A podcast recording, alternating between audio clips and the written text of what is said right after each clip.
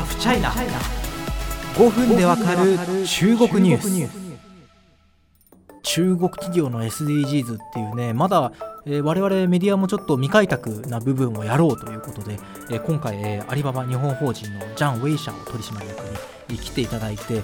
結構掘ってきましたね、これは脱炭素とか、まあ、脱炭素だけじゃないですけど、いろんなことやってきたみたいなことを今まで2回喋ってきたんですけれども、せっかくアリババの日本法人の偉い方が来てくださったということで、えー、アリババ日本のこれからみたいな部分にね、これからフォーカスしてお話を伺っていければと思います。よろしくお願いします。よろしくお願いします。すごいなんか今まで真面目な話をしてきたじゃないですか、世の中を良くしたいっていう、ちょっと疲れてきました。大丈夫です？お疲れじゃないですか？いや全然大丈夫ですはいさすがでございます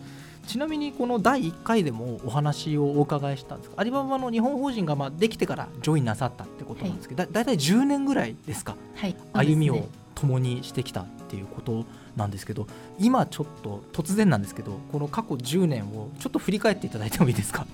どんな出来事とかがありましたか？そうですね。あの私が入社した時にちょうどあの今のその越境 EC の前身にあるあのビジネスがスタートしたところだったんです。であのちょうど中国の方もですねあの可処分所得が増えて、まあ、どんどんこう海外のものを買いたいなというニーズが出始めたところだったんですけどもでその時にあの私たちが、えーと、日本にあのどんどんいろんな商品があるのでいいサービスいい商品を中国の消費者にこう知ってもらおうというところで本当に一番最初のその越境のあのサイトを作ったんです。でその時はまだ実は中国国内のそのまあ、個人輸入のその政策自体もまだ整ってないということもあってですねそのビジネスが実は失敗しました。あそうなんです、はい、で一番最初に入った時のビジネスは失敗してしまって結構あの落ち込んでいたんですけどもあの結構これこれがですねあの後の糧になったというかですね。あのその3年後に実はあの本格的なその越境 EC というのはスタートしたんです今皆さんがもしかしてどこかで聞いたことあるその T モールのグローバルのえーと、ビジネスが実はその、えーと、一番最初の形だったんです。当時まだちょっと法制度もしっかり、まあ、整備されてない中で要は中国にいる消費者が日本のまる商店から物を買って例えばなんか船便とか EMS ってことで送ってもらうっていうのはなかなかうまくいかなかったんですね。そうなんですね。はい。そこまであの本当に法制度もそうですし、物流も全く整ってない中で、ただ消費者のニーズがあるからこうどうにかしようというところでえーと、売り場自体が立ち上げたのに、まあ、そういった後ろのその、えーと、仕組み自体が整わなかったがために、まあ、途中であの止まってしまったんです。ただそれだけやっぱりあのお客さんのニーズがあるのに、えーと、今度逆に日本の企業がこう売りたいっていう気持ちも非常に強いのにどうしたらいいんだろうなということであの実は3年ぐらいかけてですねその法制度の、えーと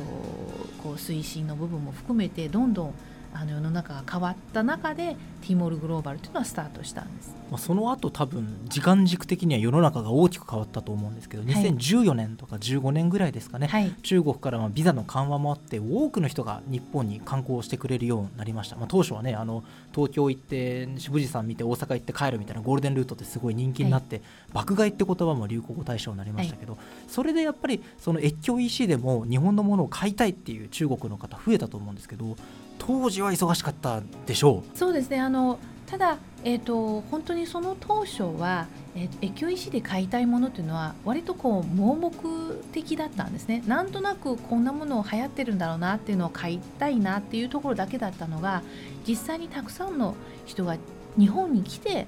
あの実はこれだけじゃなかったんだ。もう本当にあのあらゆる、まあ、いろんなその選択肢があるということでどんどん日本のことを知ることによって越境 EC が扱われるその品目自体もどんどん増えていったんです。なるほど、はい、でそれを増えていく中であの日本に来たことある人が実はこういう使い方とかこういうところは良かったんだっていうのをまたこう一人一人こう、まあ、今でいうその KOL 的なこう伝え方をしてくださったことによってどんどんその日本の商品が広まっていったんじゃないかなと思ってます。まあね、なんか当時多分その旅行に行く前は日本粉ミルクとかいいんじゃねみたいな感じだったのが、ね、実際日本の松本清行ったらこんなものあってさみたいなこんな使い方したらいいんだみたいな広まってって裾野が広がったっていうことですよね。で結構私もその時はやっぱりその中国の方に日本に来てもらってね、もちろん東京、大阪は来てくれるんだけどもっといろんなね日本の田舎にも来てもらって買ってほしいなみたいなそういうことをあの僕も取材したいなと思ったんですけど新型コロナがあってはい。もう人の往来が途絶えました。でやっぱ松本さんとも前回ねアリババのあの日本人社員の松本さんとも話したんですけど今結構大変な時期じゃないですかインバウンドやってるはい。業者さんとか、これはどうですか？でまだ中国人観光客、まあ、日本世界からですけど、ええ。観光客が日本に戻ってくる見通しは少なくともこの収録時点では立ってないわけですよね、はい。今この時期どう捉えてますか？えっと、この時期というのは、まあ、私たちとしてもあの今まで本当に、まあ、爆買いであったりとかあのなんとなくとりあえず売りたいものを売るというところよりも、まあ、日本企業がどういうような商品をどういうような売り方をするかっていうのもこうじっくりあの膝を突き合わせてこう話す場でもあるんだなというふうには感じておりますしプラスですねあの今まで本当に忙殺されてどうしたら中国の消費者あるいは海外の消費者に対してこうちゃんとサービスを提供できるかっていうそういった企業さんもあの改めてもし今後その海外の消費者が来た時にどういうふうに自分たちが商品やサービスを提供するかっていうのは実は結構皆さんあのインフラを整えようとしているんですね。だそういった中で私たちが、まあ、今できることとしてはあの中国あるいはこう他の海外の消費者のニーズを、まあ、集めてこういった企業さんに提供するというのもあのしておりますしもう一つはあの忘却防止といってですね忘却防止日本を忘れないようにですねあの私たちのちょうど、まあ、一つのサービスとしてそのライブキャストによる日本のいろんなところを紹介しようというのは実は行っております。それはあの日本の商品を紹介することもあればあのいろんなこう本当に地方の景色えー、となんていうんですかこう名物というようなあのことを中国の消費者にこう、まあ、ライブで見てもらうんですね。それを見てもらうとあこれはコロナを落ち着いたら絶対行きたいんだっていうこう声がたくさんやっぱ見かけるんですね。まあ、そういった意味で忘却防止をしながら、まあえー、と消費者が何を求めてるかっていうのをその間に立ってこうコミュニケーションを、まあ、手伝っているというのが今私たちがい一番していることですね。なるほど。いやねそれ考えれば新型コロナウイルスなんてなかった方が良かったに決まってるじゃないですか。そんなもんない方がいい。そうですね。だけれど、ども、現実として起こっちゃった以上、まあ、海外、まあ、中国も含めて観光地来られなくなったと。じゃあ一旦落ち着いて今までのちょっと反省をしてもう一回ちょっと体制を整えようと体制整えたらでもコロナもいつかは終わるんだから種をまきましょう中国にっていうちょっと立て直しの期間ですね今は、そうです。まあ、最大限好意的に捉えるならそういうことですね。そうですね、まあ、一部その企業さんも今まで越境 EC をもう本当に忙しくてややられなかったっていう企業さんも、じゃああのこれから来るお客さんに対してもあのオフラインでも変えてあのもしかして帰国してからオンラインでも買えるようなこう O2O 的なあの取り組みも結構多くの企業が考え始めています。なので今までその本当にインバウンドで忙殺してたインバウンド担当の方が社内では EC 担当の方と連携をとって今は例えばミニアプリで販売をできる仕組みを作っておいて日本にこう観光客が戻ってきた時にこうここに来た時に買っていただいて帰ってからもあの実は例えばシャンプーがなくなったらじゃあまたこの、まあ、売り場でこう買えるようにこうオンラインで買えるような仕組みというのは皆さん作り始めているんですね。でそれがやっぱり非常に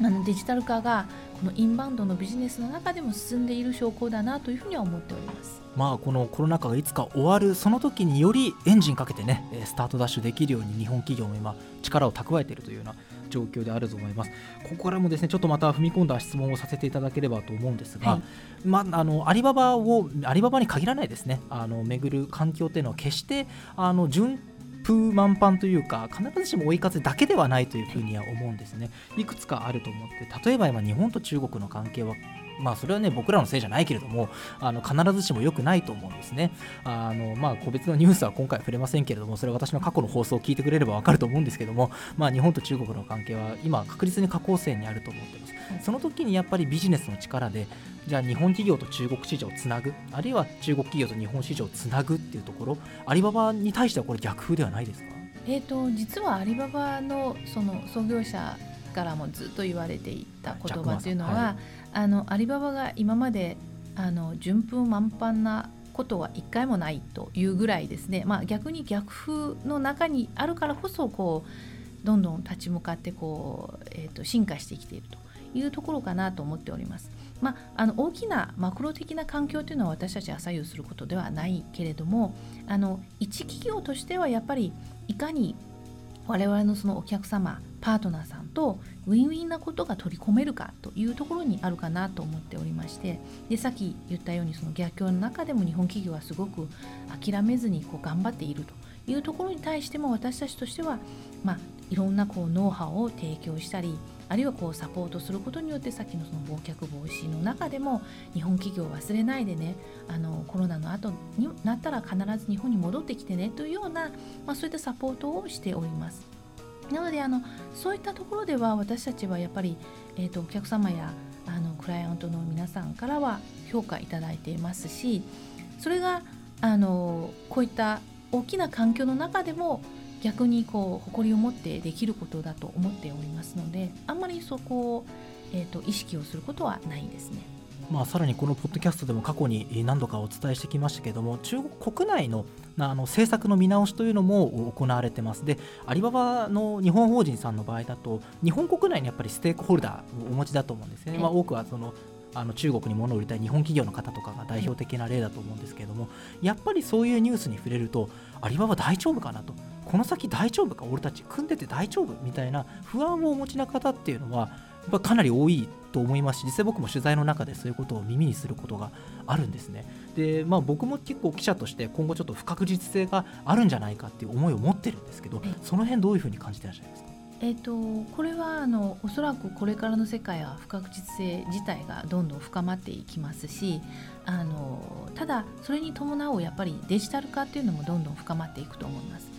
で、えーと、最近実は私たちが中でもこう結構この不確実性に対しての考え方をあの議論することがあって、えーと、不確実性にあの打ち勝つにはデジタル化っていうのはやっぱり一番の武器だというふうに思っております。でその中で例えば日本企業のデジタル化が進むことによってより消費者にアプローチしやすくなるとか、まあ、そういったところにはあのこういったマクロ的な環境に影響されずにおそらくあの変化あのはないんじゃないかなというふうに思っておりますしあの私たちがそれをチャレンジすることによって企業さんがちゃんとそれを見ていただいているのでそこで不安を少しでも払拭できたらなと思っております。さあここまでですね、えー、合計3回にわたって脱炭素だったりソーシャルグッドの取り組み